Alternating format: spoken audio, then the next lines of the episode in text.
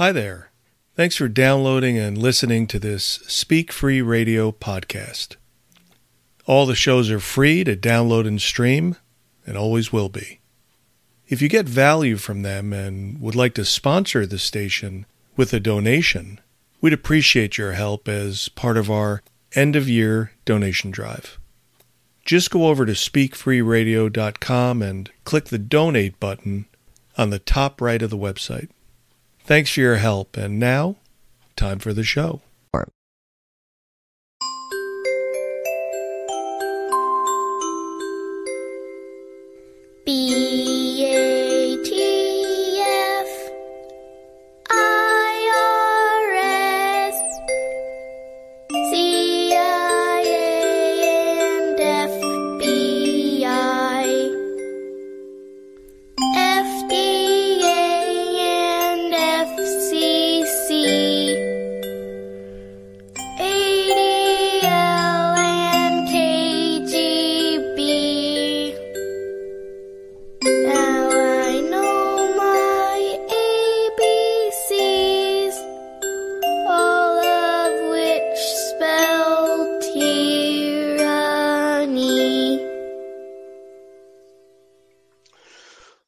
Welcome, ladies and gentlemen. Pastor Eli James here, along with Michael Swede. And as usual, chaos reigns here at Eurofolk Radio. We just can't seem to avoid it, but we should be live and streaming on both Speak Free Radio and Eurofolk Radio. And Michael, you should be with me on the StreamYard feed. Are you there? Yes, I am here. Do you hear me all, everybody? Yeah. I hear you loud and clear, which is fantastic. Loud and clear is what we live by, right? Loud and clear. So I'm still in the process of picking up the link for everybody to follow us with Charles Lee Mange, who's the pseudonym for Pastor Dan Gayman. By the way, Pastor Dan Gayman is still alive and ticking and kicking and sermonizing here in, well, I'm not in Missouri, I'm in Arkansas, but he's up in Missouri, not far from Kansas City, and he has a thriving congregation up there, and he has been left alone by the feds and by the Jews. Thankfully, he's not being harassed, and great. Thank you, Rob. Yeah, it's fantastic that it's sounding wonderful. This has been our objective when we first signed up with Speak Free Radio, and we're going to do our best to keep it loud and clear. And I'm trying to retrieve the link for the article, but in the meantime, let's just continue, because Michael, you have the downloadable version of the article, which we can't share with people on the internet. So why don't you pick up where we left off from last week, and I will join you as soon as I can. Okay, but so before then, I just have some question. First, regarding to Pastor Dan Gayman, as you now mentioned, wouldn't it be possible to try to get in connection with him and see if he wants to join us sometime and discuss 2C-line messages and the Bible in general, and also maybe his article? I think so. I haven't communicated him with quite some time, but I'm sure that will be possible. And so I'll give him a jingle or send him a letter, right? I do have his phone number, so that's a good idea. Let me pursue that. And in the meantime, because people may still have the link to the Internet Archive version of his article, The Two Seeds of Genesis 3:15. Okay. And, and that is, I mean, how should I put it? That is the signature article on the two-seed line message. I mean, there's very little I see wrong with his article there. And yeah, there's something going on with our computer. People have been telling me they have had difficulty logging into Eurofolk Radio, and they had to refresh the page to get it going. And so I'm trying. Oh yeah, I see. I'm having difficulty retrieving last week's show so I can get that link. So I will just abandon that because this may be causing problems for us. So I'll see if I can open the hard copy of it, which I don't seem to have. Thank you. Okay. Michael just sent me the link for that online article, and I couldn't retrieve it from for apparently. Now I've closed all the windows I possibly can to avoid interference with our live stream. And so I'm starting that right now. I'll join people in the Eurofolk Radio chat room shortly. But Michael, go ahead. Go for it. Tell us where you're at in the article, and we'll start. Yes, and I'm on page 42.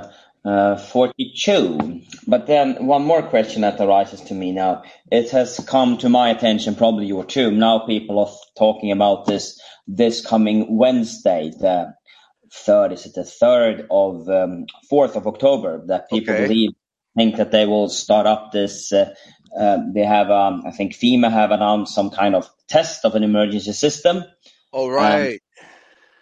Yes. And it seems to be people they also think that this could be a way for them to activate this nanotechnology within people, this all this that they have pumped into them with the vaccines. And do you have any thoughts about that? What is your take on this? So this is just more Jewish fear porn. My thought on that is do not participate. Do not participate. This is a way of getting you linked in to their system. So do you have the information as to exactly what time this is going to happen? This is kind of like a warning, like they have these warnings from the CDC, from various departments of government. So tune in when to hear this broadcast, like a warning that a storm is approaching, right? Do not participate. That's my advice. Do not participate. Okay. So do you have any information as to what time that this is going to happen? Is it going to happen in Europe too? Is this global? Or that's the question. I don't know, because there is an official, I can see if I can dig up the official document from FEMA, because there is an official statement they have sent out. And their statement is the time as 2.22 Eastern time. Right. Okay. And that's basically 8 o'clock here in Sweden. If that would be valuable, I just want to, and maybe it's true, maybe not. I don't know. I just need to. I know that there is at least one of those tests that they are doing. They are doing this test anyway. That's what I know.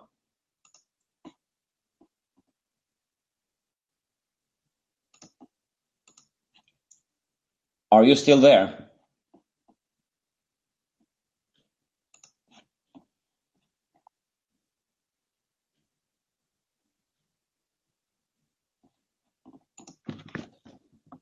Parade of Gog and Magog in the city of London.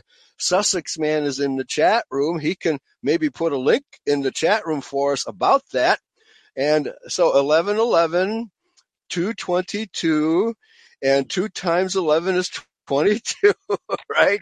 And remember the invasion of Normandy at 6 a.m. June 6, 1946.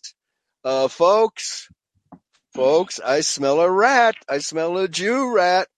Okay, so this is suspicious, highly suspicious, and I would say turn your phone off. Does anybody have information on how long this emergency alert, this FEMA alert, is going to last? Because I say you should turn your phone off and maybe put it inside of a lead box for the duration. Back to you, Michael. That's my view of the situation. Yeah, and I lost your when you spoke. I lost your voice. I didn't hear what you say, but I agree. And I also read in the chat room that Brother Herbert gives a very good point to this, that it is this is like 1 October the 4th 2:22 p.m. FEMA alert is a psyop to make conspiracy theorists look like idiots. And I kind of agree with this, that this could be this normal psyops. They won't try to yeah, they're trying to make you look like stupid. And then, as you also point out, they will not say when this one is used. I don't think they will. As you also said, they will not do this zombification freak signal out in the open and announce it. No, probably not. I also agree with that. So this is probably a psyop. But to be safe, just keep your phone off, because having the phone off, it won't hurt you. It will more save your life than having all those technical gadgets on. Yeah, and you remember every time, I can't tell you how many times when I log in to either my phone or the computer internet, they want me to link up my phone, my internet, everything else that can possibly be linked up, and by the artificial intelligence network, AIN, let's give it a name. AIN, the Artificial Intelligence Network. AIN, what is AIN? That's in Hebrew. That is the top. Oh man, I'm creating angst within myself, folks. AIN, AIN is the top of the it's called the Tree of Life, which is the Kabbalistic Tree of Life. The Kabbalistic Tree of Life. Okay. It's referred, Ain is the top figure, the top portion of the Kabbalistic Tree of Life. AIN, I think I just stumbled onto something, Michael. Okay. Maybe somebody in the chat room can capture an image of the Kabbalistic Tree of Life and present it to people. Ain is the top figure. It's a 10-pointed figure. It's obvious. It's Kabbalistic, folks. I cannot find anything about this in the Bible except the term Tree of Life, which we know is our DNA.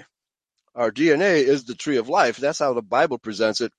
The Bible does not present the turn off emergency alert. If you can do that, Nimblehorse says, okay, he says, how to turn off emergency alerts on iPhone, full guide. Okay, that's for iPhone. I don't have an iPhone. But I'm just going to, it may be wise to just disable your phone entirely, because what they're trying to do is they're trying to link you up with the artificial intelligence network. That's what they're trying to do, folks. All right. And keep us in a state of angst so that we'll make stupid moves all the day long. Right. That's what this is about, folks. All right. I'm glad you brought that up, Michael, because I was planning on talking about that anyhow. Because I'm not sure, I haven't got any direct information about that yet, but the warnings from the so-called conspiratorial right need to be heeded. And we are primo number one of the conspiratorial right here at Eurofolk Radio and Speak Free Radio. By the way, big shout out to Paul and Dave, who basically run Speak Free Radio, and keep those people happy by tuning in more often than you otherwise would. And please tell everybody you know about Eurofolk Radio, and of course my book, The Great Impersonation: How the Antichrist Has Deceived the Whole World and Is Doing So. Oh, JT says, remove the battery and throw the darn thing away.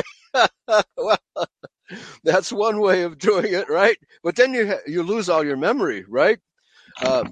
Fortunately, in my case, I don't know if it's fortunately or not, because I don't trust any of these browsers at all, because you can save your passwords on Google. And, and I get these messages. Sorry, folks, for this long tangent, but it's critical. Things are moving at rapid pace. They're moving so rapidly that we can't keep up barely. So, and here's what happens. Google will save your passwords for you. And every once in a while, I will get a message from my internet service provider, which is still AT&T. Okay, there's the guide, everybody. Nimblehorse just posted it in. For those of you who have iPhones, go ahead and click on that. And every once in a while, I'll get a message from AT&T telling me, your password is not secure. How do they know that my password is not secure? Okay, are they spying on me? Don't I have enough digits in my password? I don't trust them, folks. I simply do not trust them. This is all part of the AI globalist agenda to steal your information, especially for those of us who haven't gotten jabbed, because they have the information on everybody who has been jabbed, because they're radiating their personal medical records 24/7, and they want to what's the word? What's this? Star Trek. They want to tether us and train us into their system. Resist. Resist the trend, folks. Back to you, Michael. Yeah, I have the same take as you said on this browser. I never, ever save any passwords anywhere. Because then they know the password. Of course they do. Otherwise, they can't. Well, how would they save it? They need to know the password. So then you give them the passwords, and then they can say, "Oh, it's not safe because they have gave it out." They are the one that makes the intrusion into your stuff, not any bogeyman. They are the one doing it. Yeah, you might as well call it Joogle. Bill Gates owns it. Okay, would he do anything for your benefit, Michael? For our benefit? Nimblehorse, yeah. He's in the United Kingdom. The UK public alert made a strange sound and was very distracting. If you don't know what it is, I was driving at the time. Okay, I mean, yeah, they're going all out to entrain us, folks. That's Star Trek talk for drag you in. Beam me up, Scotty. Get me off of this accursed planet. All right, so I'm still waiting for I've got slow internet this morning. I may have to get a new hotspot. This one may be wearing out, even though it's only like 4 or 5 months old. Anyway, so let's get started. A good tangent, a very good tangent for everybody listening. Okay. Oh, yeah. I think it's good to point this out also, that all this is not drawn away in psyops, because I have not really got. If I just take how I felt with inside of me, I don't really feel this is true, real. That's why I'm more asking myself question. Can it be true? I don't know. Yes, but yes. I haven't got the what do you say, that this is really true. So the spirit haven't really told me this is true, real. Yeah, never give anything to Google, says Bavaria Man. Thank you very much. And Sussex Man says the information is that it will reach your phone even if it is switched off or no battery power. How is that possible? Can they do that? It will reach computers, radios, and TVs. The time could also be variable. Could be the 24th of October or early November 5th. Remember the 5th of November, treason and plot, etc. Remember the 11th of November, 11/11. The Rothschilds celebrate their connection to Gog and Magog every year on November 11th. Okay. So they could do it at any time without us knowing. So, but thank you for giving us the alert, so that now we know that somebody in the chat room, please figure out how to avoid getting trained to this system. Swamp Fox says Russia will do a nationwide nuclear alert test on October 5th. Now, what's that all about? What is that all about? I heard a rumor that Ukraine has surrendered in its war with Russia. I don't know if that's true or not. Maybe somebody can check that out. I tend not to believe that, because the Rothschilds never surrender. They always beat both sides into submission and they take over. But that's what that war in Ukraine is all about. It's the Rothschilds totally taking over Ukraine, and they're sacrificing Ukrainian lives. They're shooting Ukrainian soldiers and civilians in the back and blaming it on Russia, blah, blah, blah. But Russia has been entrained into that war, because the Rothschilds can do substantial damage to Russia economically should they choose to do so. So I think Putin has been entrained into that conflict. Oh, wow. Okay. And Brother Abear says, hide in a Mylar potato chip bag from 2 to 4 p.m., right? Whatever works, a lead box. A lead box. I'm going to run down to the, what do you call it, the local resale shop and see if they have a lead box. So don't get sucked in, folks. Don't get sucked in. But, you know, as you just said, Michael, they're going to be doing this sporadically and piecemeal. For some reason, they've chosen to announce this particular day. But thank you for the alert, Rothschild, because we're trying to stay one step ahead of the Rothschilds. All right, yeah. This is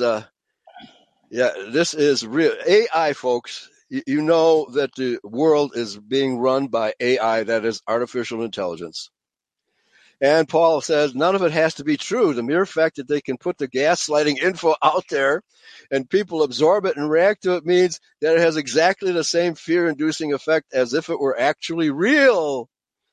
Isn't that what television is all about? And Swamp Fox says a microwave oven is not a Faraday cage. So a Faraday cage. I still have the material from when I was in Illinois that I covered my computer with to minimize the radiation. So I'll have to dig that out and cover my computer and phone as much as possible. All right, folks. The world is in a strong delusion. 2 Thessalonians chapter 2. Don't believe anything a Jew says. The only time a Jew says the truth is when he is going to suck you in to a lie. Nothing is real. Isn't that what the song by the Beatles says? Nothing to get hung about. Strawberry fields forever. All right, let's get into it. Let's get into it, Brother Michael. Yes, so now to some more of the, serious stuff, I would say. This biblical truth in the two-seed line message, that's the most important truth that we can learn here upon earth. So let's jump into it. Yes. So I will basically start up in the top of page 142, because that's where I left off last time, so gotta be here somewhere. Yeah, I think you read Luke. Wait, didn't you read Luke? You said I should pick up yes. Luke. Which one was 1927? Was that the one? Yeah. Yes, that's the one. Yeah, we ended shortly after that. Now, I'm going to send the link, archive.org link, to the people in the chat room. Okay, it finally opened for me. It took all this time for it to open for me. Okay. So now I'm going to share it with the people in the chat room. And so let us know where you're at. It's page 42, and the second part in John 15, verses 22 to 27 is the start of it. So page John 15, okay. Because the pages don't line up with the with the PDF document. So what's John 15, 22? Yeah. Okay, so if you open a document and search for John 15, 22, on the internet version, it'll take you right there. Okay? All right. Go for it. Okay. So in John chapter 15, verse 22, 27, Jesus Christ is telling why he come to speak to this wicked seed line of the Jews. Because he spoke to them and because they refused to hear the truth and rejected the truth, they are without a cloak to hide their sins.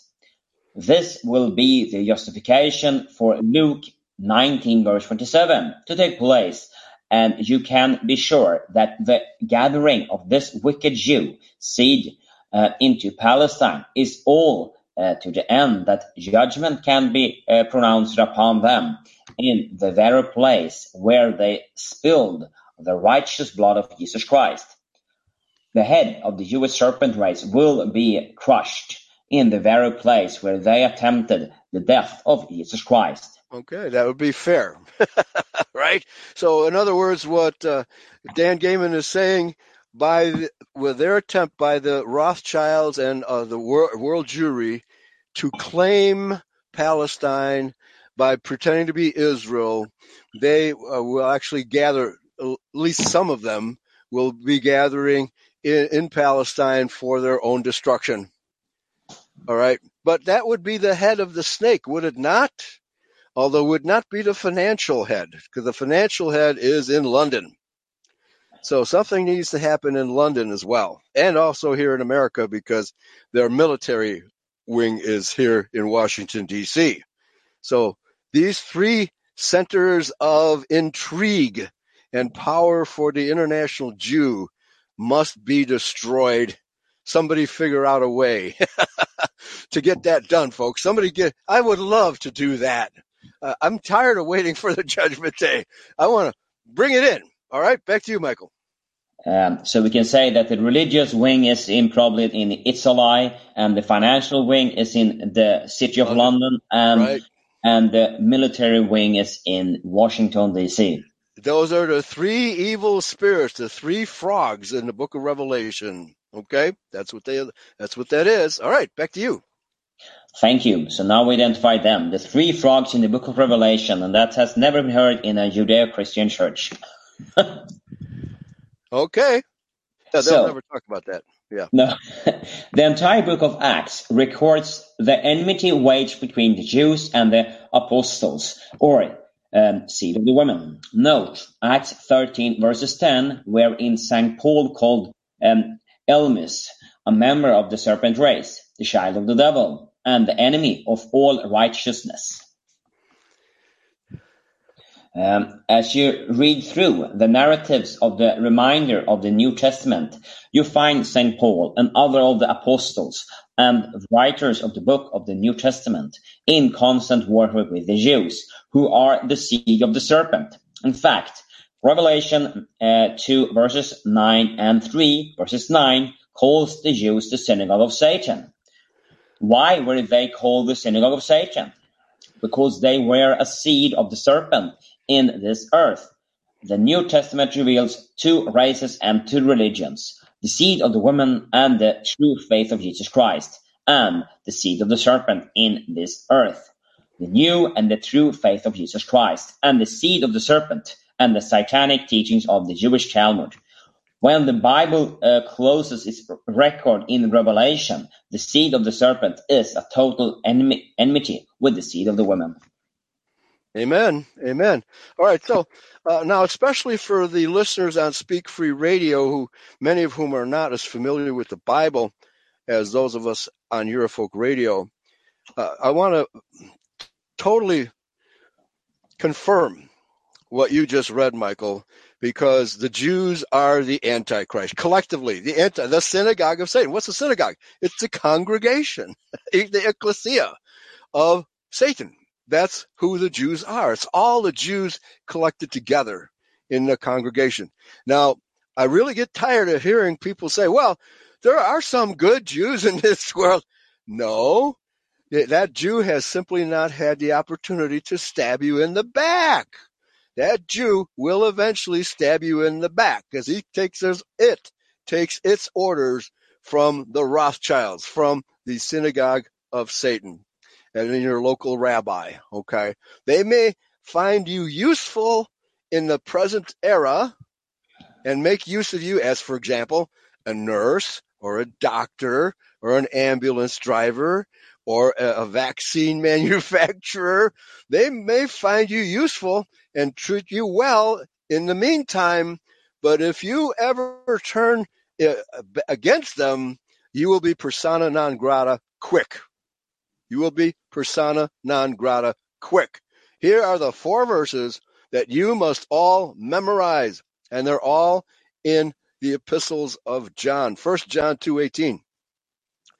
Little children, it is the last time, and as ye have heard that Antichrist shall come, even now are there many antichrists, whereby we know that it is the last time. Okay, this is the last era, the final era before the judgment day. 1 John 2:22, who is a liar? But he that denieth that Yahshua, or Jesus, as it's presented here, is the Messiah. He is Antichrist that denieth the Father and the Son. 1 John 4:3, and every spirit that confesseth not that Jesus Christ or Yahshua Messiah is come in the flesh, folks, is not of God. And this is that spirit of Antichrist, whereof ye have heard that it should come, and even now already is it in the world. 2 John 1:7, for many deceivers are entered into the world who confess not that Yahshua Messiah is come in the flesh. This is a deceiver and an antichrist. So, question to you, Michael. Which ecclesia, which synagogue agrees 100% that Jesus Christ, Yahshua Messiah, is not the Messiah? No, it's the Jewish people. They're all in. All of them. And you may read about some Jew that converted to Christianity, but they can't do it. They may be able to do it with words, but they can't do it in the spirit unless they don't have any Nephilim DNA floating around in their bodies. All right? Because there are so-called Jews who are actually Edomites who've been adopted by Jewish families and raised in the Jewish faith. But if you're raised in the Jewish faith, you're going to be behaving like an antichrist. The very, very few talk about brainwashing from cradle to grave. Judaism is cradle to grave brainwashing. That's what it is. All right. Please continue. And what I thought about also, because this is all something I found out, as you say, there are a lot of people that believe that they are good Jews. They always try to find those examples, but hey. Then they can throw out their Bible because it doesn't say there are any good devils. There's no good devils. Right, there's no good devils, right?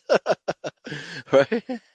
No, it's not. So, and then we also have this argument that people say, the man of perdition will come. Well, no, he's already here. It is in the Jewish people.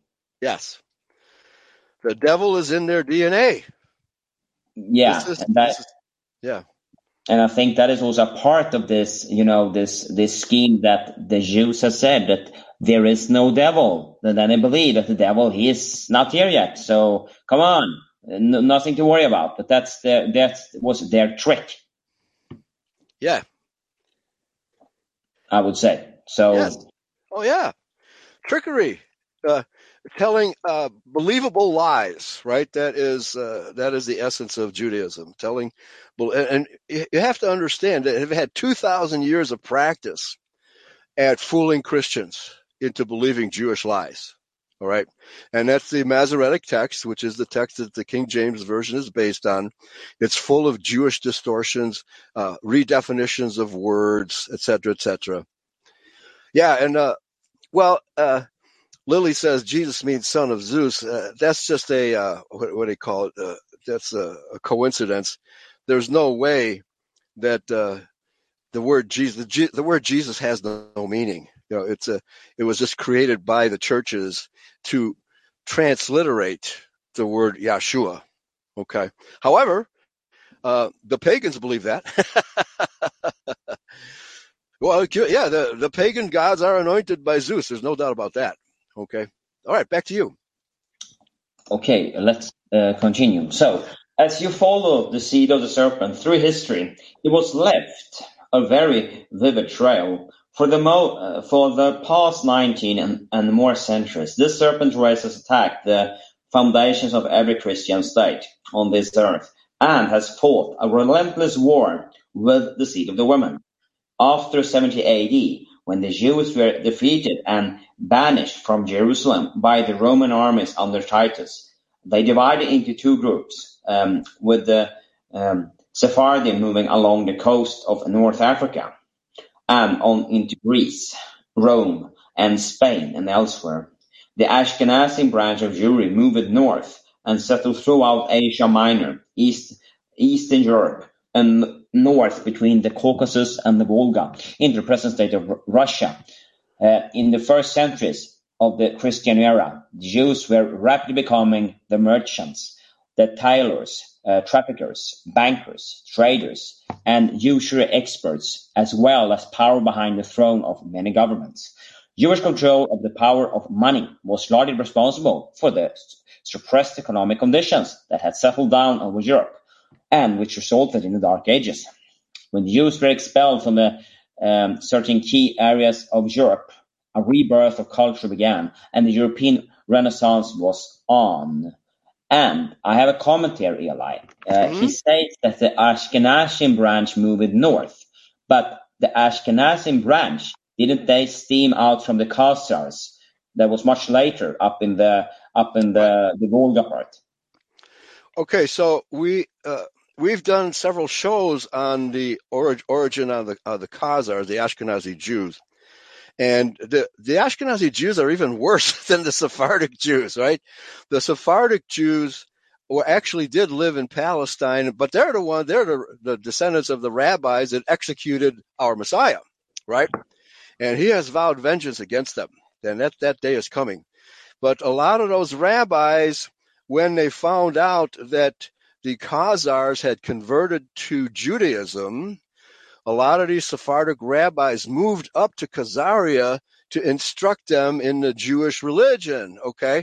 So these primarily Hittite and other Canaanite, Edomite Jews mixed their blood with the Khazars, okay? So these Khazars, by and large, up by this time now, because it's 1,400 years ago, all have the DNA of the Nephilim running through their veins. And they're actually even more evil than the Sephardic Jews because they have Mongolian blood too. Remember the Mongols, right?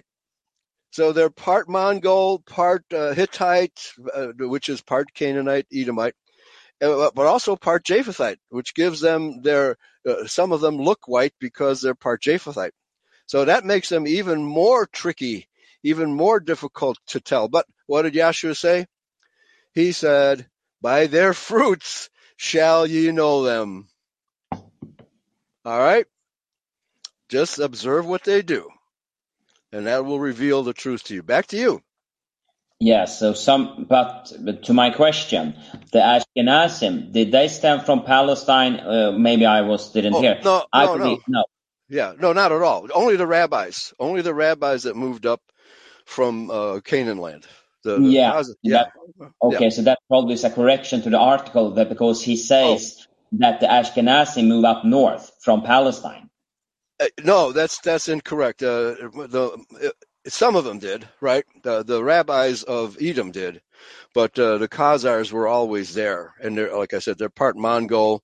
And the possibility is that the Khazars also originated in Turkey, and Turkey in olden times is where the Hittite branch of the Canaanite people lived, but it's really hard to prove that.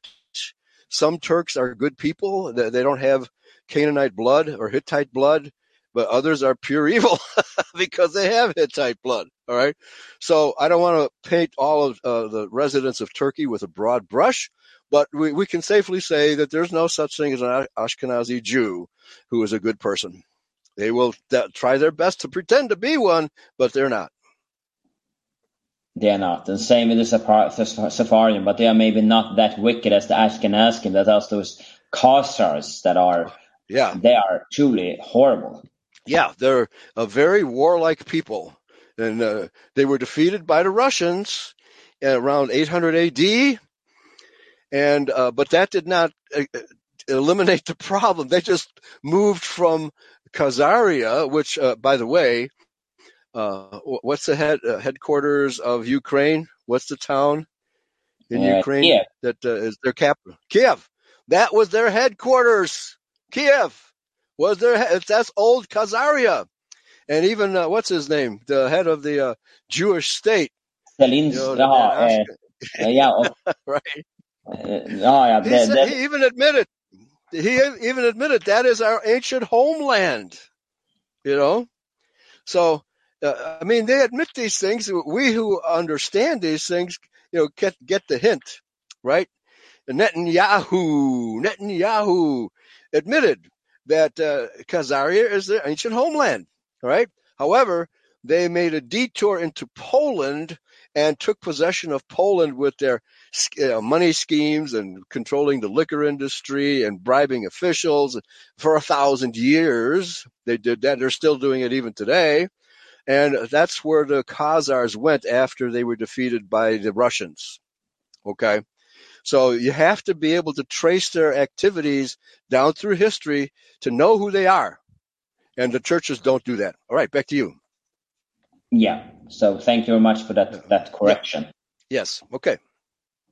Okay. So let's continue then. So now it is vital that you remember that this Ashkenazi branch of Satanic seed, the Jews that moved north and west out of Palestine after 70 AD, made their way gradually into the vast area between the Caucasus and the Volga River. And this is the general geographic area out of which the Khazar Empire was spawned. Very good.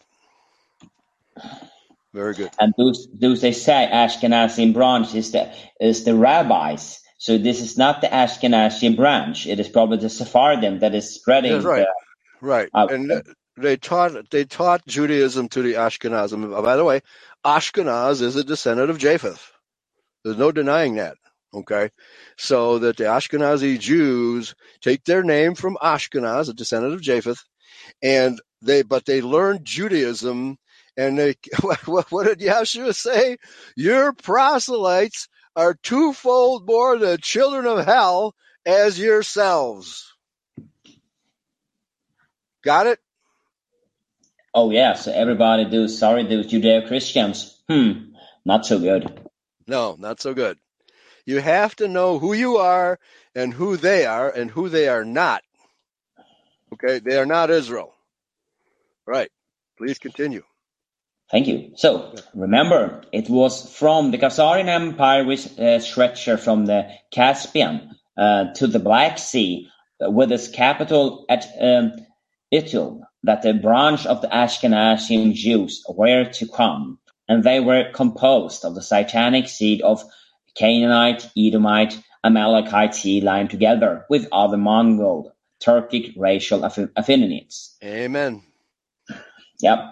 So the Khazar kingdom lasted from about 600 AD until 1016 AD, when it was conquered by the Slavs. That's why they hate the Slavs so much. All right. Yeah, because they got in their way.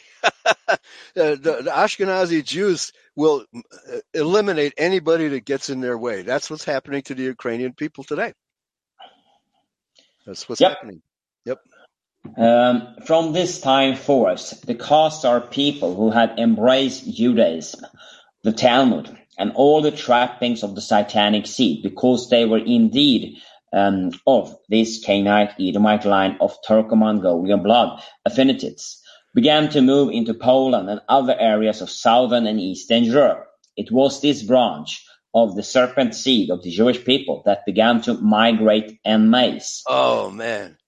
To America and Sweden. No, and Sweden, yeah. Masses of asses. Masses of Jewish asses. All right, back to you, sorry. Oh, yeah, if you get rid of the M, you got asses. That's right. Okay. You have probably more of them than what I have here, but they're not here. Oh, for sure. Yep. To America in the late 18th and the early 20th century. For a detailed accounting of the Khazar kingdom, read The 13th Tribe, the Khazar Empire and its Heritage by Arthur Koestler, Random House, and The Iron Curtain of America by John Beauty, Chestnut Mountain Books, Barberville. Well, here, this is interesting because a Jewish author can get away with writing a book that exposes what Judaism and who the Jews really are, right? But he will get published by a mainstream publisher, Random House. Random House, by the way, was a Chicago publisher. I believe they still exist. They're more famous for publishing maps and geographical books. That's been their mainstay. But they're right outside of the suburbs of Chicago. I knew one of the editors, book proofreaders, was one of my customers. So I'm very familiar with Random House. And how in the world does a Jewish author get away with publishing a book exposing the fact that the Jews are not Israelites? That's the purpose of his book, to demonstrate that they're not Israel. Okay? But he didn't live much longer after he published that book, right?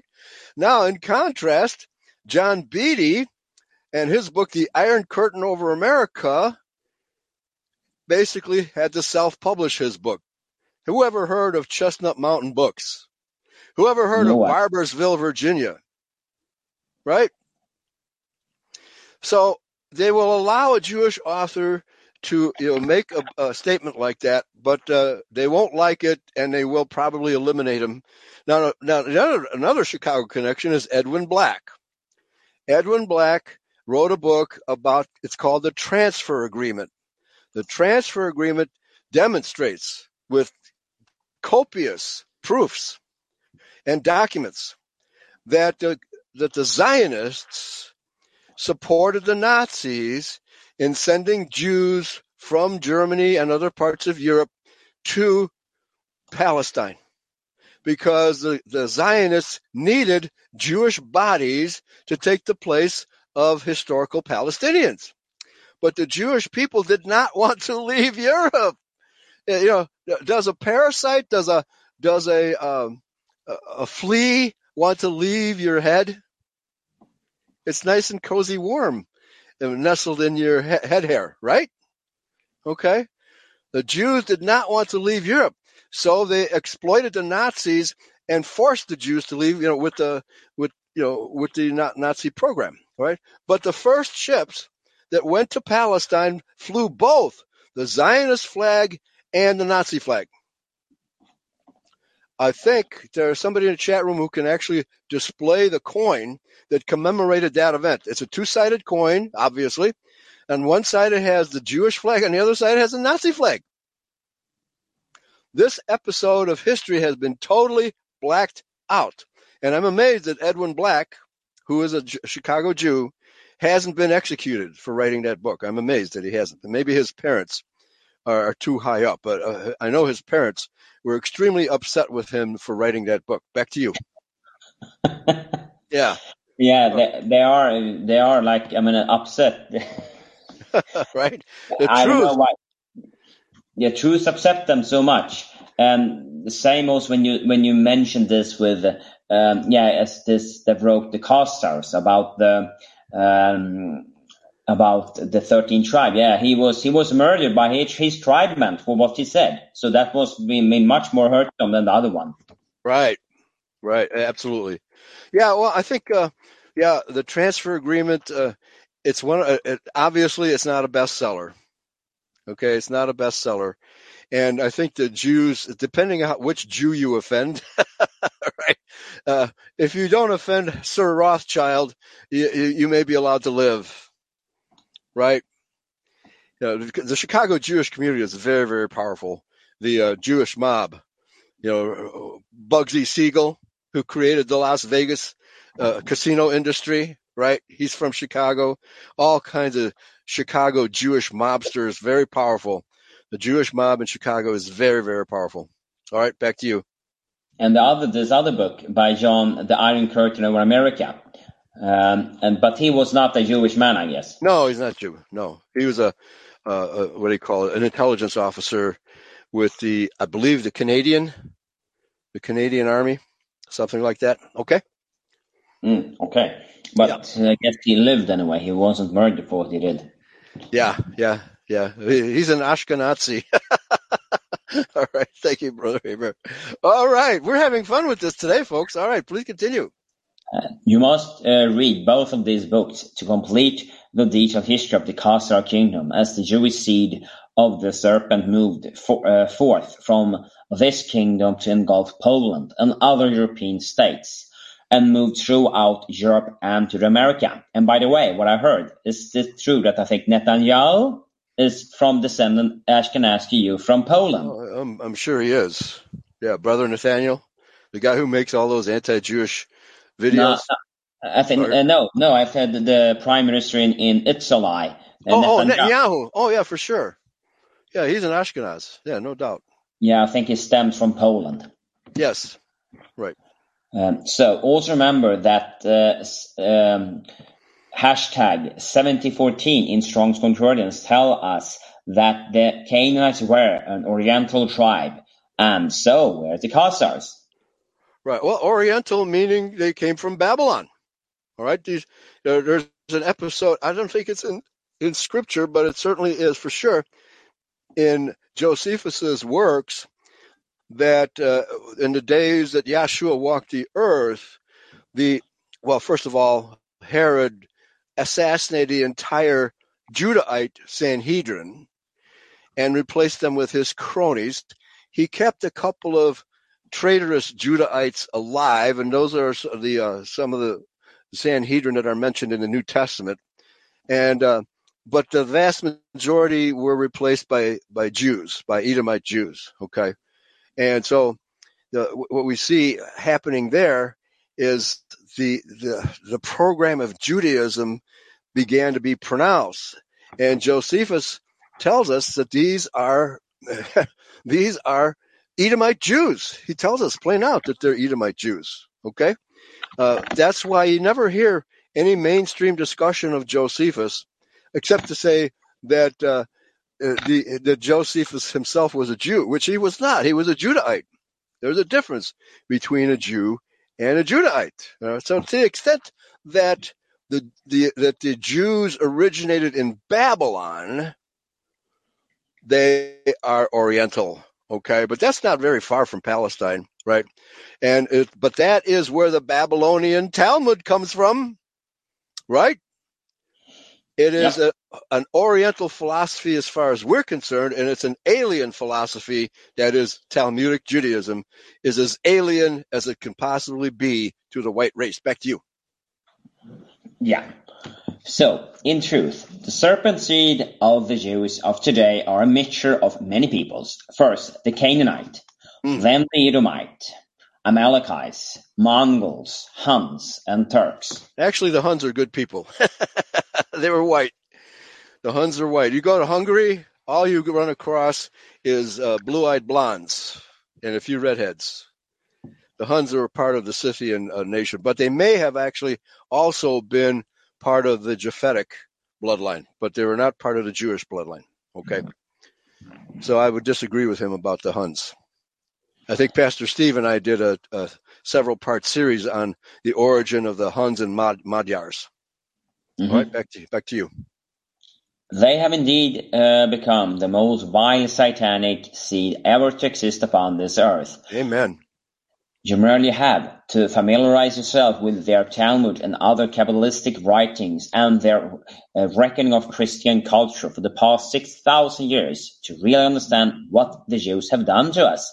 This perfidious race of parasites, this vampire race of satanic seed, has caused rivers of white Christian blood to flow throughout Europe and all over the world.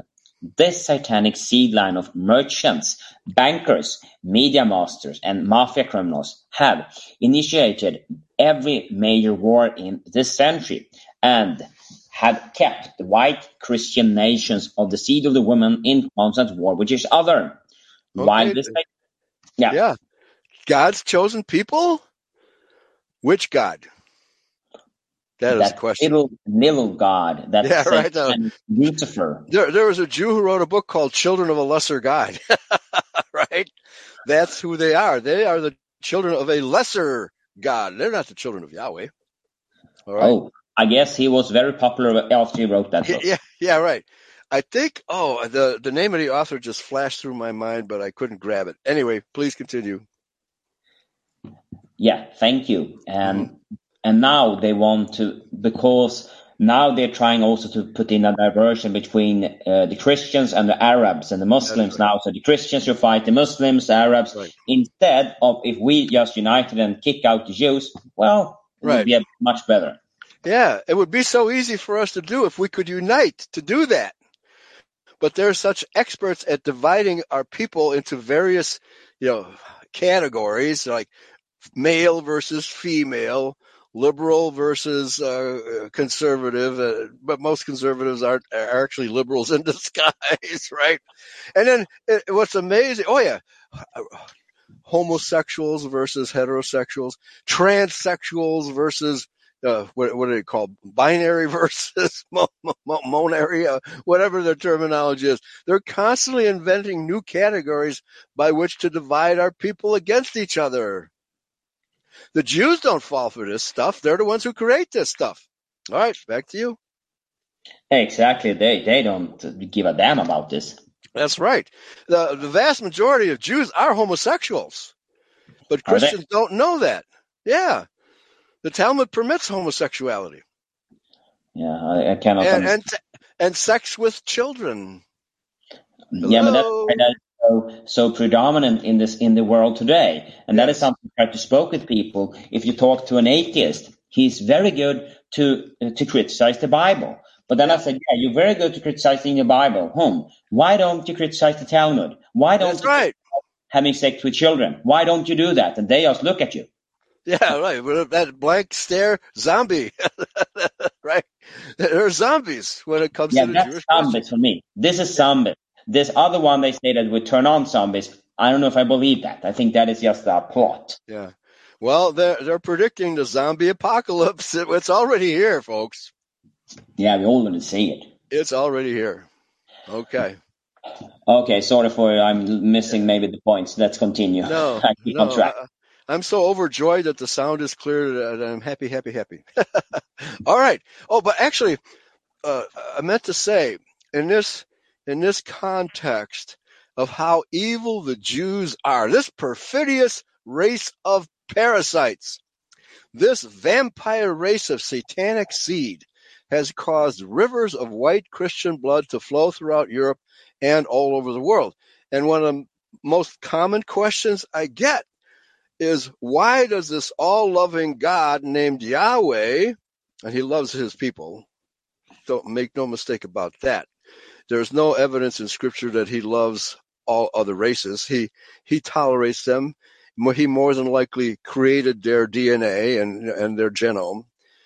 But that does not mean that he cherishes them as he cherishes us. If you read the Bible, he only has this type of love. This is filial love, folks. When he breathed the breath of life into Adam and then formed Eve to be his sidekick, that word rib is a false translation. That's his side. That word, it means side. It's only translated as rib in that one occasion. I don't know why the King James translators had to mess with that word. But anyway, what it means, a perfect complement, a perfect female complement for Adam. That's what that word really means. Okay. Anyway, so why are the Jews permitted to exist by Yahweh? Okay. Why? Because when Lucifer rebelled with 1/3 of his angels, that is organic rebellion. And I was reminded of on my show on Friday night on Yahweh's Covenant People, which was about health and how the immune system works. And the immune system is designed to save all organs of your body. All right, what's the Jewish method of doctoring? Is when in doubt, cut it out, right? Well, unfortunately they realized when they started cutting people's tonsils out, that was part of the immune system. You can't just cut out the immune system of your body. Who is the immune system of the world? It is the white race. We are the white blood cells that are designed to eradicate the invading organism, which is the perfidious Jew, okay? Because the universe is an organic whole, you can't just cut out 1/3 of the body and expect the body to survive, okay? How about if you cut out your heart? Will you continue to live? No, the infection has to be cured by the immune system, and we, the white race, are that immune system. Back to you, Michael. Yeah, and I think that is why, I mean, Yahweh has, this is for me, I don't know, this world is like a test. There's a test for us. So he uses this word for a test for us to see his children, because 1/3 of the angels fell when Satan rebelled. And then he probably also need to know, okay, will you be faithful by me? So he uses this also like he gave everybody a fair opportunity to choose him. Right. Yeah, so, plus that's a test for us, right? Because we are expected to obey his laws. Yes. The rest of the world, Yahweh doesn't care whether the rest of the world obeys. I mean, the world would be a better place if they do, right? But the Jews aren't trying to destroy those other races. They're only trying to destroy us, because they know that we are that white blood cell immune system. And if they can destroy Yahweh's immune system, they can destroy us. Okay? They know that. And that's how this is called what's it called in medicine? An autoimmune disease. Judaism creates an autoimmune disease in our race, meaning that the immune system attacks its own body, right? White people attacking each other. And that's what is implied when Pastor Gayman talked about arranging wars between white nations. It's autoimmune disease instigated by the perfidious Jew, the parasite, as he correctly calls them. Okay? Yeah. Yeah. That's very, very true. They are they're perfidious. Yeah. Oh, I'm sorry. I forgot to log into Telegram. I had so much trouble getting Speak Free Radio and the StreamYard program to work. It only started working with a half a minute of showtime. And so I just didn't have time to log into Telegram, but I will definitely do that for Voice of Christian Israel. All right, please continue. Angry Anglo, right? Yeah, we're all angry Anglos. All right. So, while the satanic seed of the serpent sit in their counting houses, counting the billions made from World War I, World War II, and now contemplate World War III. This, my dead white Christian people, he said dead, or deed, yeah, right. Is the reason why every Christian man and woman of the seed of woman must know and understand this satanic seed line. And what they have done and are continuing to do upon this earth. It's not good enough to realize that Jews are evil. You have to understand their true origin in the rebellion of Lucifer and the parasitic race that the devil has instigated on this planet to destroy us. The average Christian has no idea that the Jews mean to destroy that Christian. By falsely believing that a Jew is one of God's chosen people, they've been inoculated, right? They've been inoculated against the parasite. The parasite has free reign over that Christian now. By believing that lie, you drop your guard and you allow yourself to be inoculated with Jewish parasitic ideas. And ultimately, if you race mix with them, you get inoculated with their satanic bloodline. All right. This is the essence of two seed line, folks. Back to you. Yes, and they will, by that way, you have also gone down this sin that Yahweh forbids. That's that is right. Kind after kind. And that's his commandment that so few of our people is following today. Look at our women's today, because they are more prone to it than what the men are. Right. Well, they're capable of being raped. It's very difficult to rape a man unless you do it homosexually, right? Right. That's about the only way. But they've created the homosexual movement. They've created feminism. All those are Jewish-instigated movements to help destroy our race. Yeah, it is. And that also have killed our birthright, the feminist movement, because now the women all only chases for the top level. They think top 20%. So 80% of the women chasing the 20% of the men. So the other one is left out. Yeah, right. Right. Yeah. And that's what feminists do. They, if they're not homosexuals, if they're not feminists, lesbians. If they're not lesbians as well as feminists, if they're still looking for a man to fulfill the emptiness in their lives, because the maternal instinct still goes strong. Well, a lot of women turn against feminism when the maternal instinct kicks in. Oh, I'm 45 years old and I only have about 300 eggs left to have a baby. Oh, well, no, the feminist moves. Oh, no, we've got some eggs and sperm on ice. We'll just implant one in your womb and you can deliver a Jewish baby. Right? All right. That's how they do it, folks. I mean, they've got every angle covered. And whatever escape route a white person chooses to get out of the matrix, they will have another sidelight for you to get involved in and get sucked in. You can't get out of the matrix unless you understand who and what the Jews really are. It's not enough to just think of them as evil people, because those who think they're just evil people are trying to convert Jews. Michael, let me ask you a question. How many millennia has the Catholic Church been trying to convert Jews? Oh, they've been trying since their instigation of the Catholic Church, but they never succeed with one. Right. Maybe one or two who was actually a white person adopted by a Jew. You can count on your one hand the number of sincere conversions of Jews to Christianity, which doesn't mean anything anyway, because Christianity is just as bad as Judaism. Judeo-Christianity is just as bad as Judaism. So that's not going to get you anywhere, okay?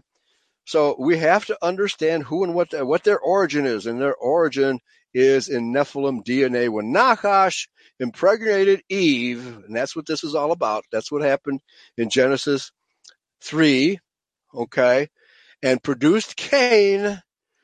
The satanic seed line was that at that occasion produced. That's all you need to know. All right, you accept that as a fact, then you understand what Jews are. Back to you. Yeah, and as you say, if people just believe they are bad people, and as you say, then they will try to convert them. They don't have they are throwing out the teachings of Jesus Christ, of Yeshua Messiah. Right. Yeah, and that is how the Jews want us to interpret the New Testament, namely the Pharisees. Well, those were just bad Jews. Those were bad Jews that put Messiah to death. The good Jews are the ones that I know personally, right? That's the logic of the average modern Judeo. And no, they're all bad. Some of them just are good at pretending to be good, right? The difference there, folks, is there's no such thing as a Judahite Jew, okay? They're either Edomites or Judahites in the New Testament. They're one of those two.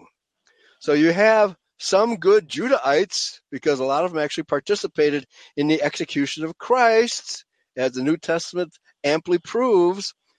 But the vast majority, the Pharisees, were these Edomite Jews who happened to import high priests from Babylon into Judea in the days that Yahshua walked the earth. See, the bloodline of the Judahite priesthood, going through the Cohens and the Levites, was no longer operative when Yahshua, sacrificed himself for us. The ritual sacrifice of the lamb every year is no longer required for the redemption of sins. He washed away our old sins, not all sins, just our old sins. And therefore, the Levitical priesthood no longer needed to exist. Well, the Pharisees filled the gap. They took the place of the Levitical priesthood, pretending to be Levites, right? And the average Christian falsely believes that there was a time when the Levites, even in the days that Yahshua walked the earth, there were still some Levites walking around, but the Levitical priesthood was effectively disbanded by Herod, destroyed by Herod. So there may have been two or three real Levites walking around that slipped through the cracks of the assassination attempt by Herod, but they're of no effect. Just like all Judeo-Christian ministers today are of no effect. They're not teaching anything worth listening to. Right, back to you. Exactly. So let's continue then. So, the satanic seed of the serpent of Genesis 3:15, now identified as international Jewry, is the most highly organized race of people on the face of the earth. Mm-hmm. Yeah, I give them that, because they stick together like glue. Yeah, and they've got the money to pay people to be, loyal. Loyal for a fee. Yeah. The Jews have organized everything into some type of organization, and they control most of nearly all of the organization in existence. The Jews control the blacks through the NAACP. They control our foreign policy through the CFR. They control the Protestant Christianity through the National and World Council of Churches. and through the National Conference of Christian and Jews. They control the Catholic Church by infiltrating the policy making position of power. They control large segments of Americans through the Masonic lodges. They control both the Republican and Democratic parties. In short, Jews control nearly every major organization in existence, and thus direct destiny of the blacks, both left and right-wing social, political, and religious organizations, as well as all the national media industry. He's just a conspiracy theorist. He can't believe that. Right? Well, the CIA invented that term, conspiracy theorist, as a derogatory term, and it has worked very well. So we cannot proceed without embracing, okay, yeah, I'm a conspiracy theorist. Prove me wrong. And then they will only, I don't know, because I've said that to someone I discussed with one time, that that word was developed by the CIA after the murder of JFK. And then the only argument I got back was, oh, that's some typical things that you would say. So, you know, they are, you can't, so the one that won't listen, they will never, ever listen. Right. It's impossible. They are dead. They are spiritually dead. You can't shake them to alive. They are so dead. Yeah, there are so many Jewish scams operating right now that our heads are spinning. You don't know which way to turn. Everywhere you turn is another Jewish scam. Just like this October 3rd, 4th, and 5th alert. Right? Don't buy it, folks. Don't buy it. It's anything is controlled by the Jews, which is AI. Artificial intelligence. Don't buy it. Don't buy into it. It's time for our people to opt out of all things Jewish, period. That's the simplest thing we can do. Right now, that's about the only way we can fight back. But boycotting their businesses is next. So opt out and then boycott everything the Jews do. Just boycott it, period. All right? That will slowly erode their power. All right? Please continue. Do you want to read some pages? Yeah, sure. Yeah, this is good stuff, folks. All right. So you left off at Jews have a highly developed organizations on page. The right. Jews have a highly developed network of organizations. Okay. Through which they exercise total control over all Jews. And that's very important. Even the renegade Jews who try to opt out of the Jewish power structure never successfully do it, because the Jews know exactly where they live. And if they go too far in being a remonstrant Jew, that is a Jew who, for whatever reason, sometimes it's just a matter of jealousy, or his Jewish boss didn't pay him, right? Or he got rejected by a Jewish organization because he wasn't good enough for them. There's a million reasons why certain Jews will turn against the Jewish establishment, okay? So they keep tabs on these Jews. And if they go too far, they will be eliminated. Okay, period. All right. Which means they do exercise total control over all Jews the world over. Some of the more well-known Jewish organizations would be the B'nai B'rith, the American Jewish Congress, and the Anti-Defamation League, which is really the Anglo-Defamation League, because their business is to defame Anglos, which operates as a secret Jewish police squad throughout America and the world. Every country that has Jews have one of these Jewish secret societies, which is nothing but a spy organization. You probably have one in Sweden, right?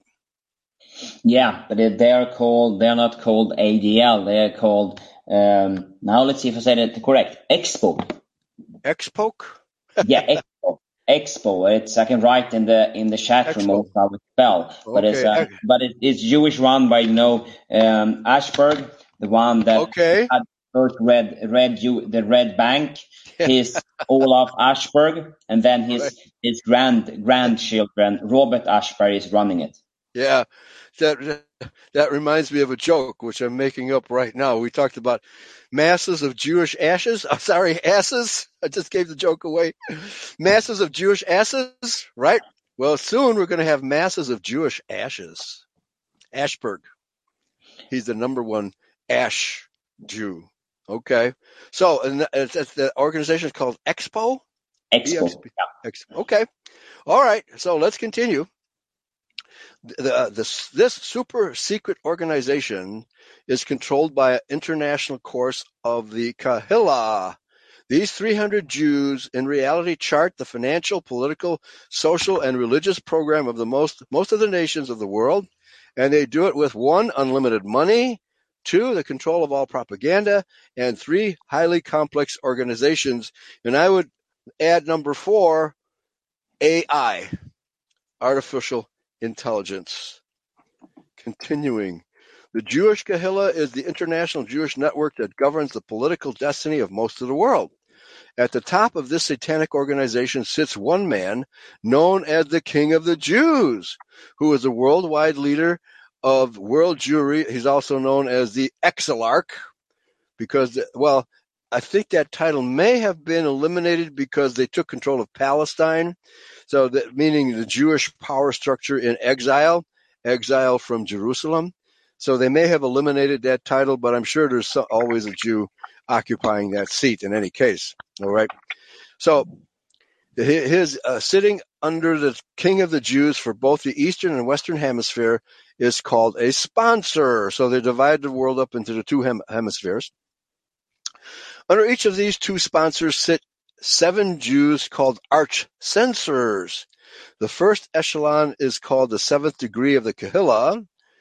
And the Freemasons are organized under these 7 organizations as well.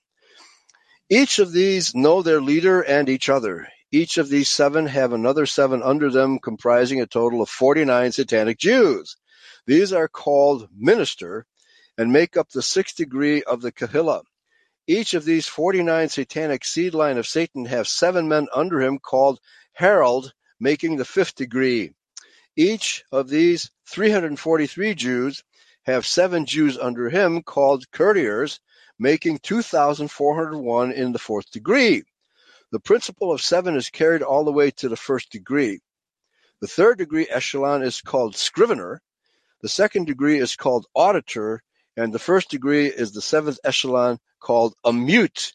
And you know the average Jew is very much silent about the secret organizations of Jewry. They will never speak about any of this stuff publicly because the Christians are not supposed to know any of this. Okay? So thank you, Pastor Dan Gayman, for revealing all of this. Let's continue. The Kehillah is so super secret that beyond the initial prince of the East or West, the sponsor who knows the 7 Jews under him, none of the rest of the Kehillah members know who the others are.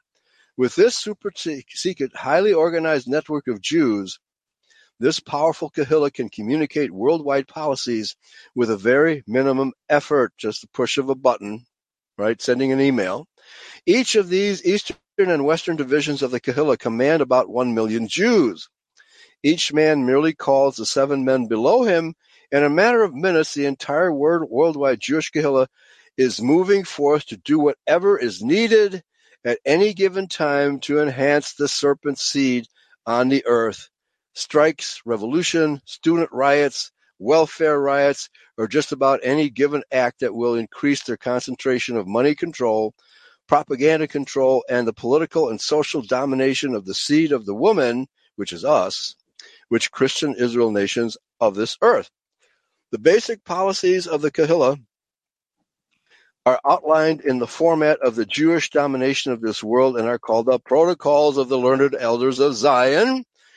And I've done shows about the protocols. I know I did several with Andy. Did you and I do protocols, Michael? Yeah, we also have done it. We did it by the basis of using then also Henry Ford's book. Right. Okay, yeah. We did it from Henry Ford's book. Very good. And we also came up with evidence, because the Jews said the protocols are a forgery, and there was a court case in Switzerland which verified that they're a forgery. However, that ruling was overturned by a higher judge and saying, no, they're not a forgery, folks. That's a legal case in Switzerland. They are not a forgery, folks. Not a forgery. Let's continue. This document sets forth the basic policy of the Kehillah, and anyone can readily see how history has moved forth during this century to fulfill the policies of these Jewish protocols. You will note that protocol number 3 is introduced with reference to the Jewish symbolic snake, representing political Zionism and its Judaism counterpart. The head of this satanic snake was to represent those who were initiated into the very head or top positions of world Jewry, with the body of the snake not aware of the vile direction that the world Jewry was moving in. It is very interesting to note that the Jews themselves selected the serpent as their symbol. Good Bible students will not be taken by surprise, because they know, as do the Jews themselves, that the Jew is the seed of the serpent, and they trace their beginning back to a Bible character named Cain. Dr. Abba Hillel Silver, a well-known Jew, when writing in the Jewish publication Liberal Judaism, January 1949, about the newly created state of Israel, declared, quote, and are you ready for this, folks? For the curse of Cain, the curse of being an outcast and a wanderer over the face of the earth, has been removed, unquote. I would say only temporarily so. Let's continue. And Eli, I just want to read forgery, and the definition of forgery is something that says like this, something that has been forged, especially a document that has been copied or remade to look like original. Right. And translated from the Jewish Hebrew, which is Yiddish, into first Russian, because it was a Russian monk, Sergei, can't think of his last name, Sergei, and translated into Russian, from which it was translated into other languages, right? And that court case in Switzerland proved that it was not a forgery. That is an original document, right? A true document. And it was from the minutes of the 1896 Basel, Switzerland World Zionist Congress. That's where that document came from, okay? And you know, just reading it, what Christian, what Arab could even make claims that we can control all these things, right? And the Jews do control all these things, right? That alone proves that it's an original, right? But it's one of those slips. Somebody slipped it. Probably a Jew got paid big bucks to leak it, to leak the document, right? And Sergei Milas, I believe was his last name, Sergei Milas, a Russian monk, translated it into Russian, and somebody, I don't know who, translated it into English. But yeah, that is the exact fact. Thank you. All right, so let's continue. Yeah, and they know they're Edomite Canaanites. They know who they are. But the world must be convinced of other things, namely that, we Jews, we're God's chosen people. Is it any wonder that the Jews have plundered and wrecked white Christian civilization for the past 6,000 years? When most Christian people do not even understand who their enemy is or where he came from? Genesis 3:15 is intended to arm the Christian with this knowledge. There is no excuse for the Christian who has eyes to see and ears to hear, to not know his enemy and to understand where he came from. The Jew is that satanic seed of the serpent, and the bloody trial that he has left in history as he wages a relentless war against the seed of the woman has been stamped and written in blood in every generation for the past 6,000 years of history. And I would simply remind every Christian and non-Christian alike listening that it wasn't until the Jews hit upon the idea of hiring Schofield to put his notes into the King James Version and convince Christians that the Jews are God's chosen people. That's the only purpose that the Schofield Reference Bible has. There are some true statements made by Schofield in that Bible. However, every true statement a Jew or a Jew agent makes is only designed to suck you in even deeper into what it was that who was the woman who ate pills and became large and then small? You know, I don't remember that. Yeah, Alice in Wonderland. Alice in Wonderland. Yeah, Okay, that's just another pill for Alice to swallow. Right? What does this pill do? Oh, go ask Alice when she's 10 feet tall. Okay, who do you think runs the pharma, both legal and illegal, right? It's the Jew. No doubt about it. And my commentary also, as I said here, I talked about something. This is, again, what is so true. We can also find secular guidance here, what you say, because this is from the Art of War. Teaches that if you know both yourself and your enemy, you will win every battle. If you know yourself but not your enemy, you will suffer one defeat for each victory. And if you know either yourself nor your enemy, you will suffer defeat every time. That's right. You have to know who both are to have a proper gauge of military action. This is what this is, folks. It's a war. It's a blood war. As he said, rivers of blood, especially Christian blood, have been shed in this, this declared enmity, the hatred between these two bloodlines. How can you ignore this hatred, right? And Judeo-Christians simply blithely run around the world thinking everything is fine until they get stabbed in the back by either a Jew or a Jew agent, right? It will inevitably come and bite you in the butt, Christian. It will come and bite you. Okay. So he continues, the protocols of the learned elders of Zion, together with the Talmud and other Jewish Kabbalistic writings, form the foundation for both Zionism and Judaism. The Talmud is one of the most vile, anti-Christian, satanic books ever written. It consists of 63 volumes of filth and gutter talk and is directed against Jesus Christ and the Christian faith. The Talmud, and not the Old Testament, forms the foundations for political Zionism and Judaism. Zionism is the political expression of religious Judaism, and both are hatched out of the most vile satanic mind that ever walked this earth, Satan himself in the form of a shining angel of light. Now here, I'm reminded of an image from the movie Alien, right, which Sigourney Weaver was the female heroine of that movie. But there's a scene where the aliens hatchlings, the alien and hatchlings, are popping out of their pods, right? This is how evil and vile the Jews really are.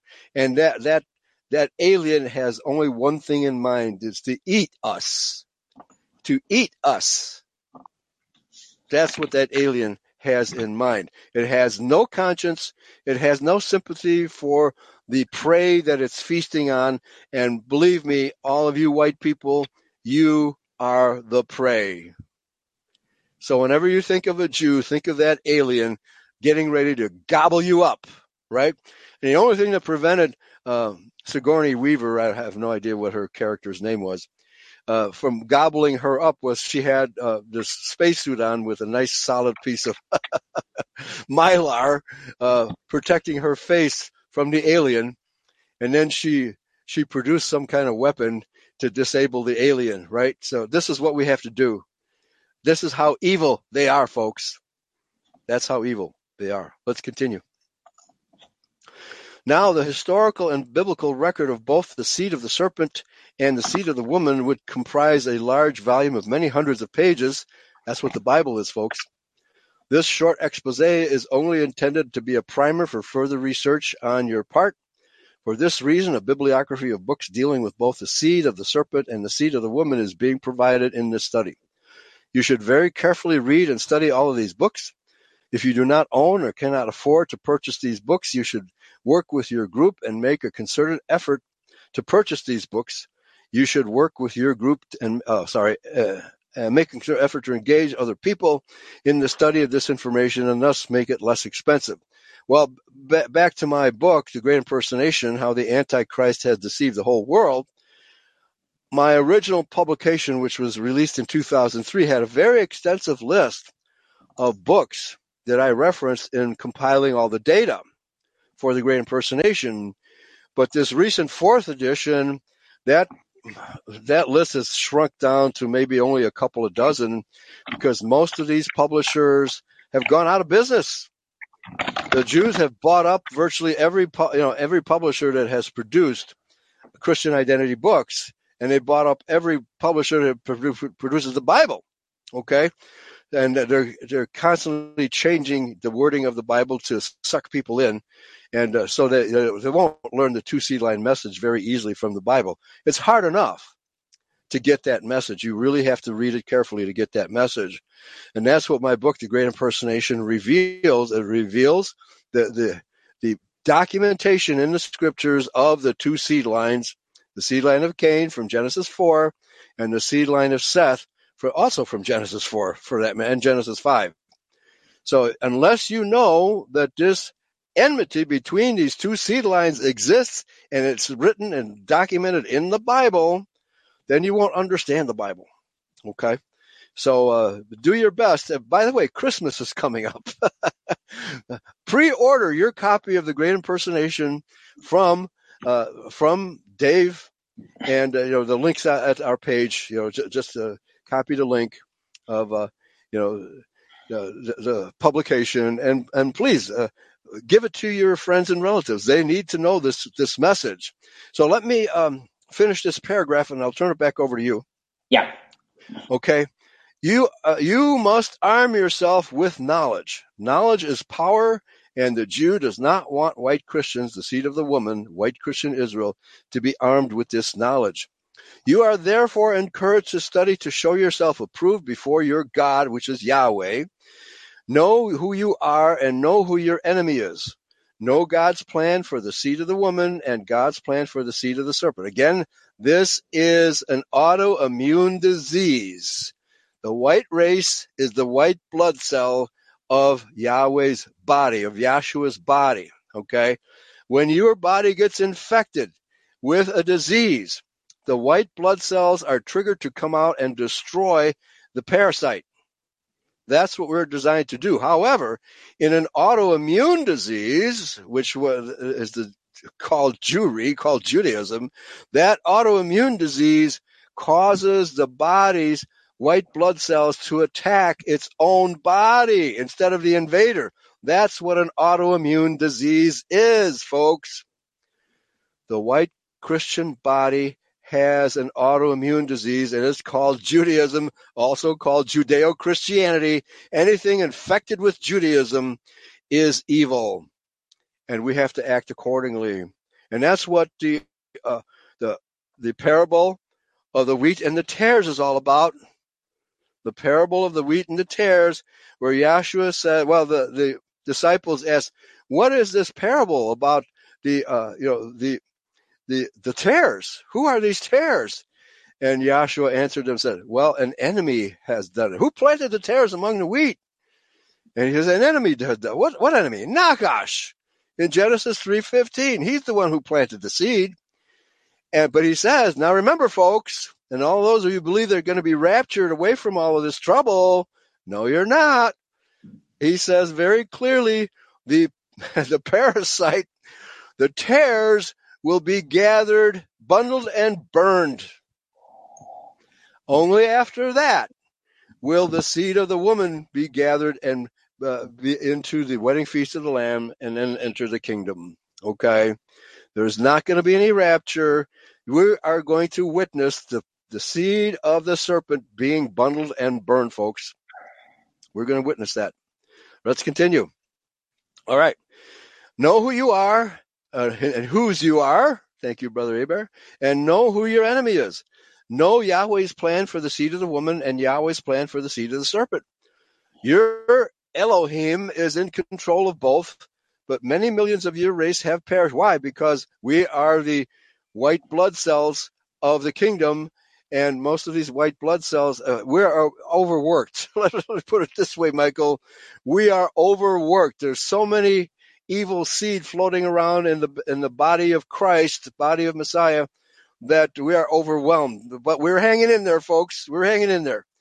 In that river of white Christian blood, which has flowed through 6,000 years of history, because they lived in ignorance and believed the lies of the Jews. Don't you add to that river of white Christian blood by believing the lie that the serpent did not beget seed through the woman Eve. Know the truth, and the truth will set you free.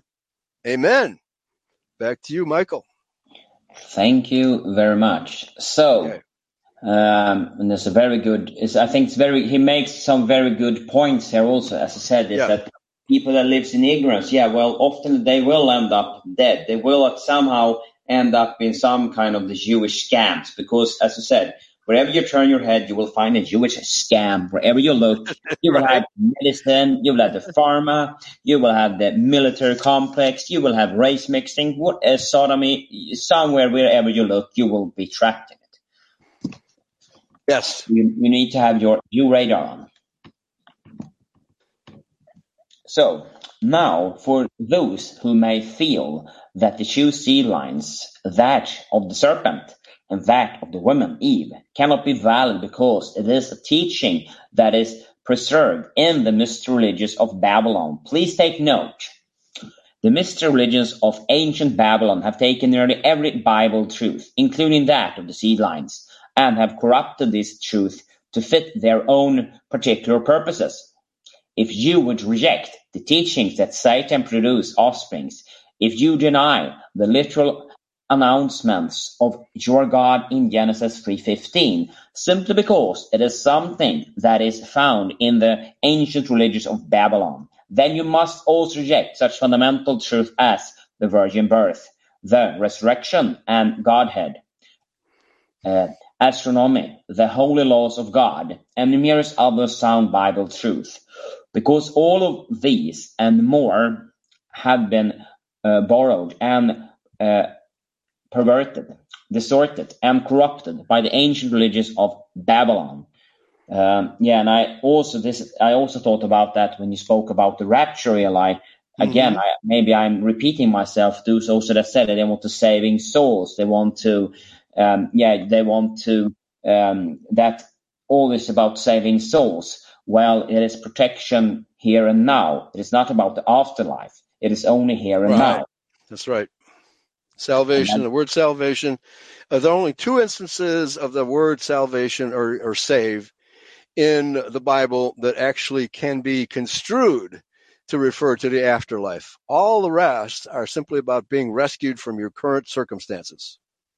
Yeah, that is what the law is all about. They're about now. We're getting away from pain and sufferings now in this life. Right. Yeah. Which is bad enough, right? Right? Okay. Yeah, bad enough, enemies. Yeah.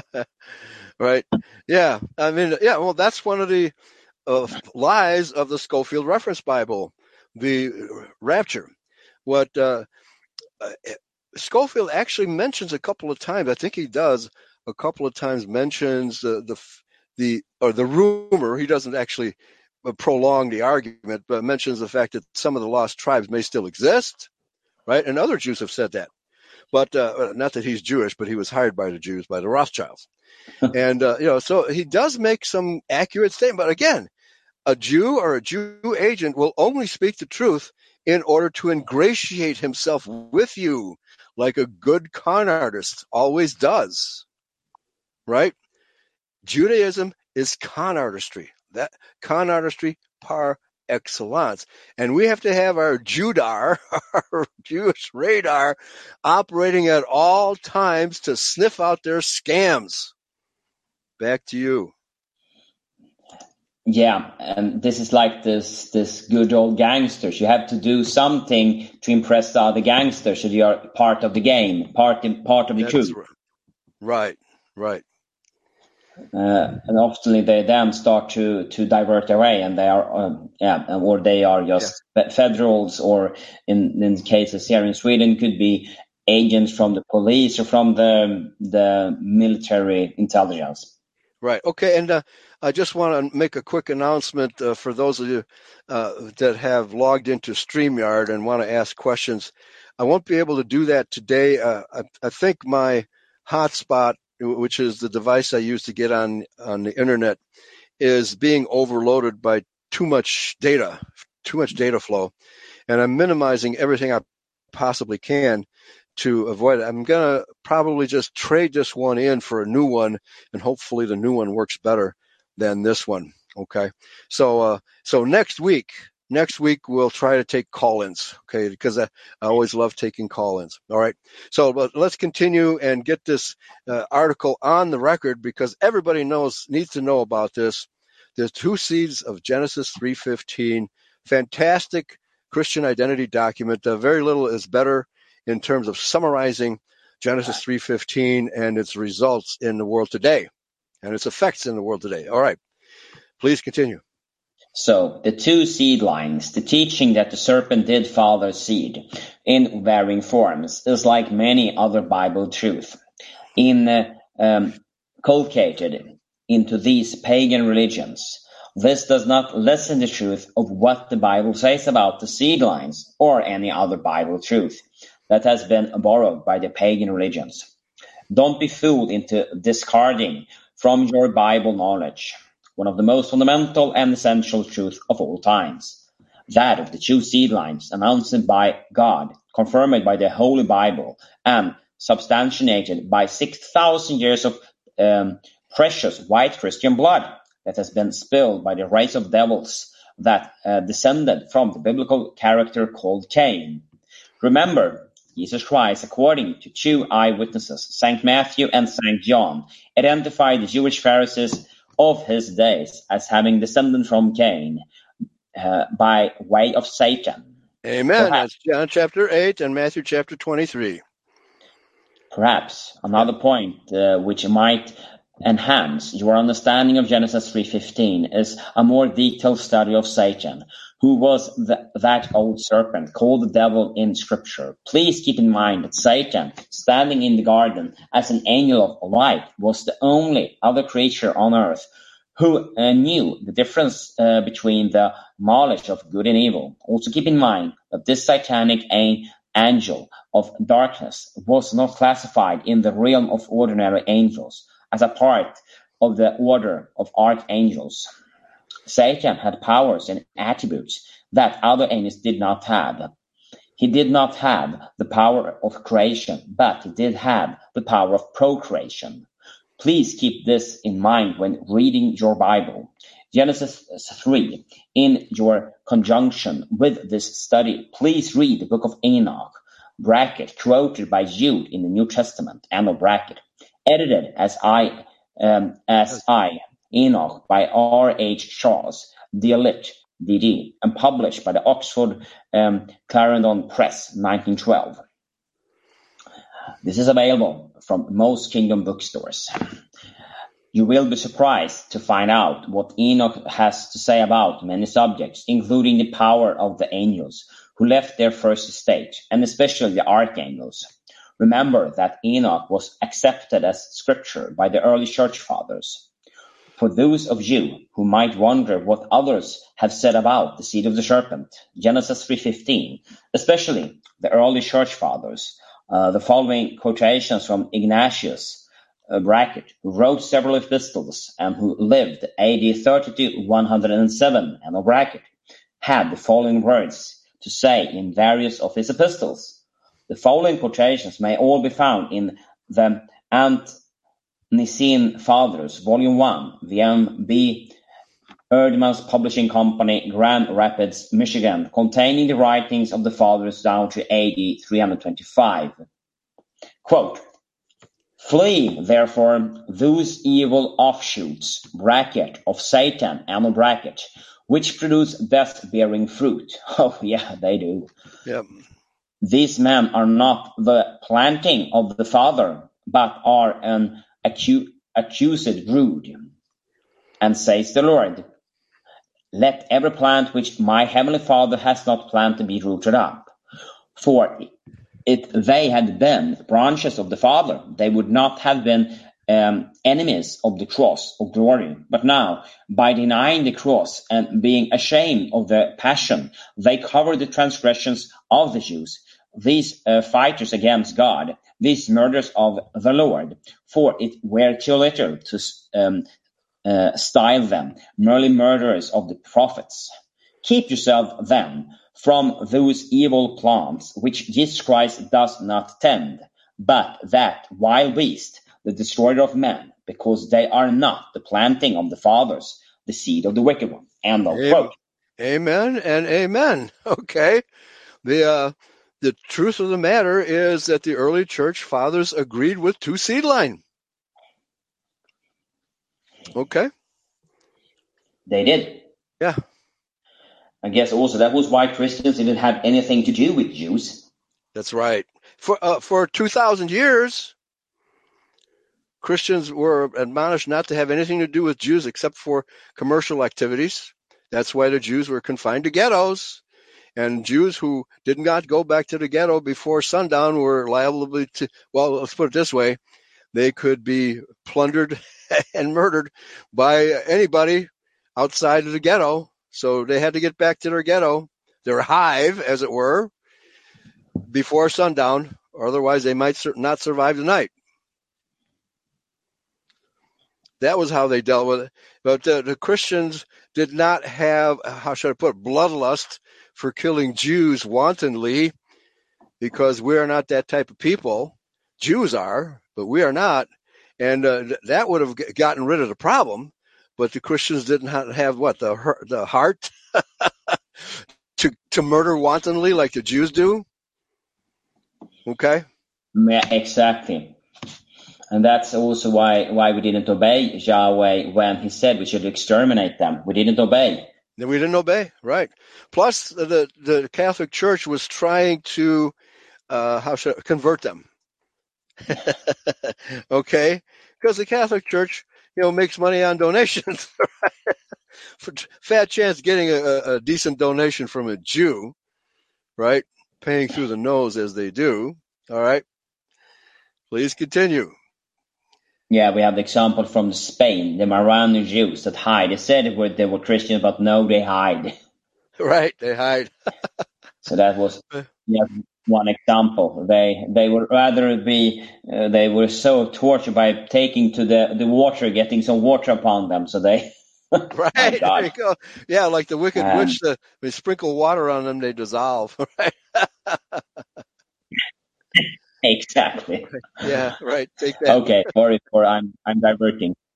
You will find upon careful examination that the literal truth of Genesis 3:15 has been a solid building block in the foundation of Christian theology. From the writings of the Old Testament, the teaching of Jesus Christ himself, the apostles after him, and by the early church fathers during the first centuries AD, the truth of Genesis 3:15 cannot be spiritualized away by the ignorance of man.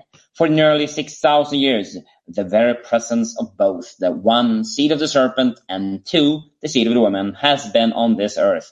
That age-old enmity planted by Yahweh, Jesus Christ, still rages between these two forces. Today, it reaches forth in the grand finale of the age. The climax of the ages is upon us. In this crucial hour of history, we dare not surrender, compromise, or talk ourselves out of this most fundamental kingdom of identity, Bible truth. This is not time to whitewash the satanic Jew offspring of Satan. We are this day faced with the very climax of the enmity, this warfare between these two seed lines. And God give us the courage to stand, for through Jesus Christ and his shed blood, the head of the serpent race, the very Kehillah itself, shall be crushed through the power of Jesus Christ.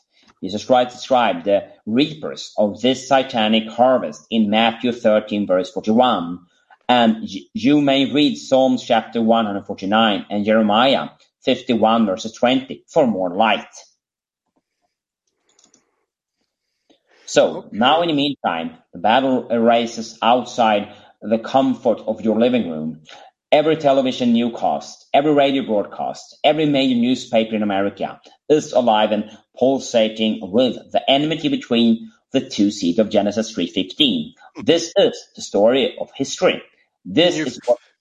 Can you feel it? I can feel it, right? But the disease has been misdiagnosed as COVID. All right. Okay. The problem is, I don't know, it's a Jew cold. That's right. It's a Jew cold, right? Jew. Jew, yeah, it's made up by them. It's a lie. So come on, what do you expect of them? Lies. Yes. This is what Jesus Christ said would happen as recorded in Revelations 12, verses 27. Quote, "And the dragon was wroth with the woman, and went to make war with the remnant of her seed, which keep the commandments of God, and have the testimony of Jesus Christ." End of quote. Mm-hmm. Yeah, the dragon, that international satanic race of Jewish Pharisees, has declared a total war on the seed of the woman, just as Christ foretold. Praise the name and power of Jesus Christ, white Christian people. The seed of the woman will have a total victory over this satanic seed line as recorded in Revelations 15 verses 2-3. Quote, "And I saw, as it were, a sea of glass mingled with fire, and them that had gotten the victory over the beast, and over his image, and over his mark, and over the number of his name, stand on the sea of glass, having the harps of God, and they sing the songs of Moses, the servant of God, and the song of the Lamb, saying, Great and marvelous are thy works, Lord God Almighty, just and true are thy ways, thou King of saints." And okay, well, I just had an insight on the sea of glass, because that has been a mystery. What is this sea of glass all about? I think what it means is that once we become aware of who we are, what we are, and whose we are, we can see clearly through that glass wall or glass ceiling, as the feminists, maybe this is the glass ceiling that the feminists are talking about, where we can look down upon the world without blurred vision. With clear vision, we can see what's really going on, and that this sea of fire that the Jews are going to be falling into, we can see the earth with all its evil activity going on, and we can see the fire that they're going to be thrown into. Okay, that fire will be eternal. It's not necessarily the case that the evil people thrown in there will burn for eternity, but they will burn for as long as Yahweh thinks necessary. But that fire will last eternally, because only the Israelites will achieve eternal life and a sinless condition. The rest of the world will still be committing sin, and every once in a while, the white blood cells of the white race will have to catch the evildoers and throw them into the lake of fire. That's how I see it. You know, maybe other people see it a little differently, but that's how I see it, that eternal fire will always burn, and there will always be people worthy of destruction by being thrown into the lake of fire. Here, let me see. We've got about 6 minutes left, and actually 5, because the cue music will be heard by all of us in StreamYard. But let me go to Psalm 149:1. "Praise ye Yahweh, sing unto Yahweh a new song." Of course, a new song is the new covenant. "And his praise in the congregation of saints." And congregation in the Hebrew is kahal.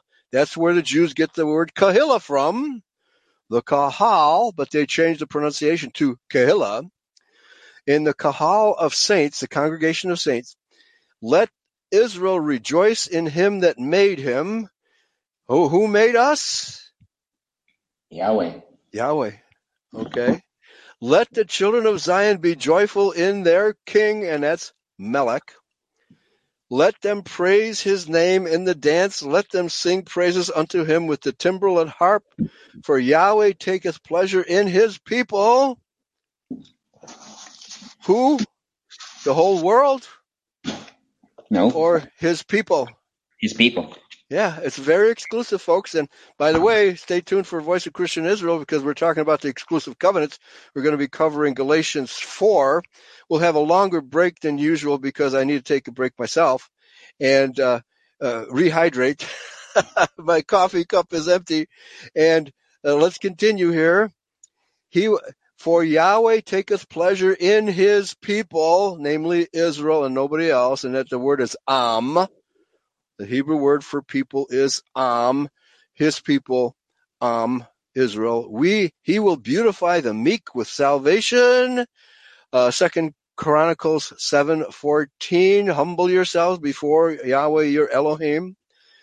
Verse 5.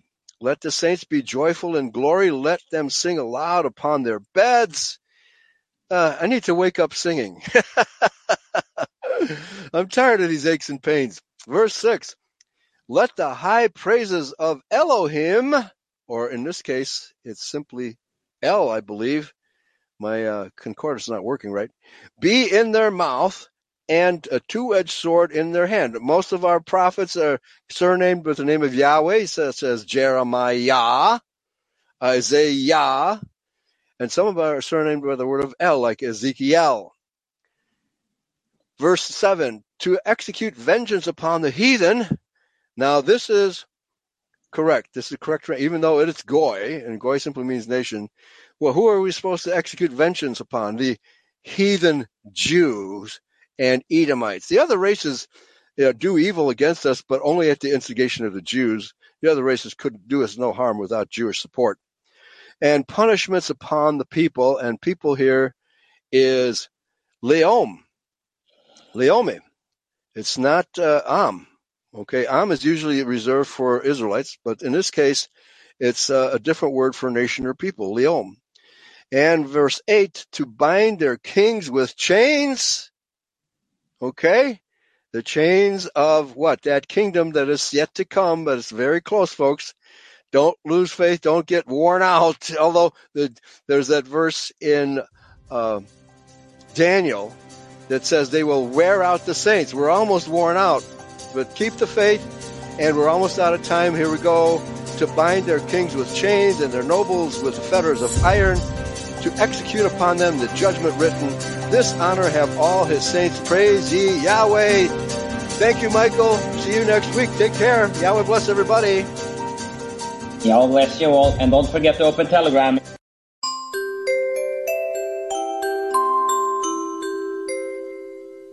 Beep.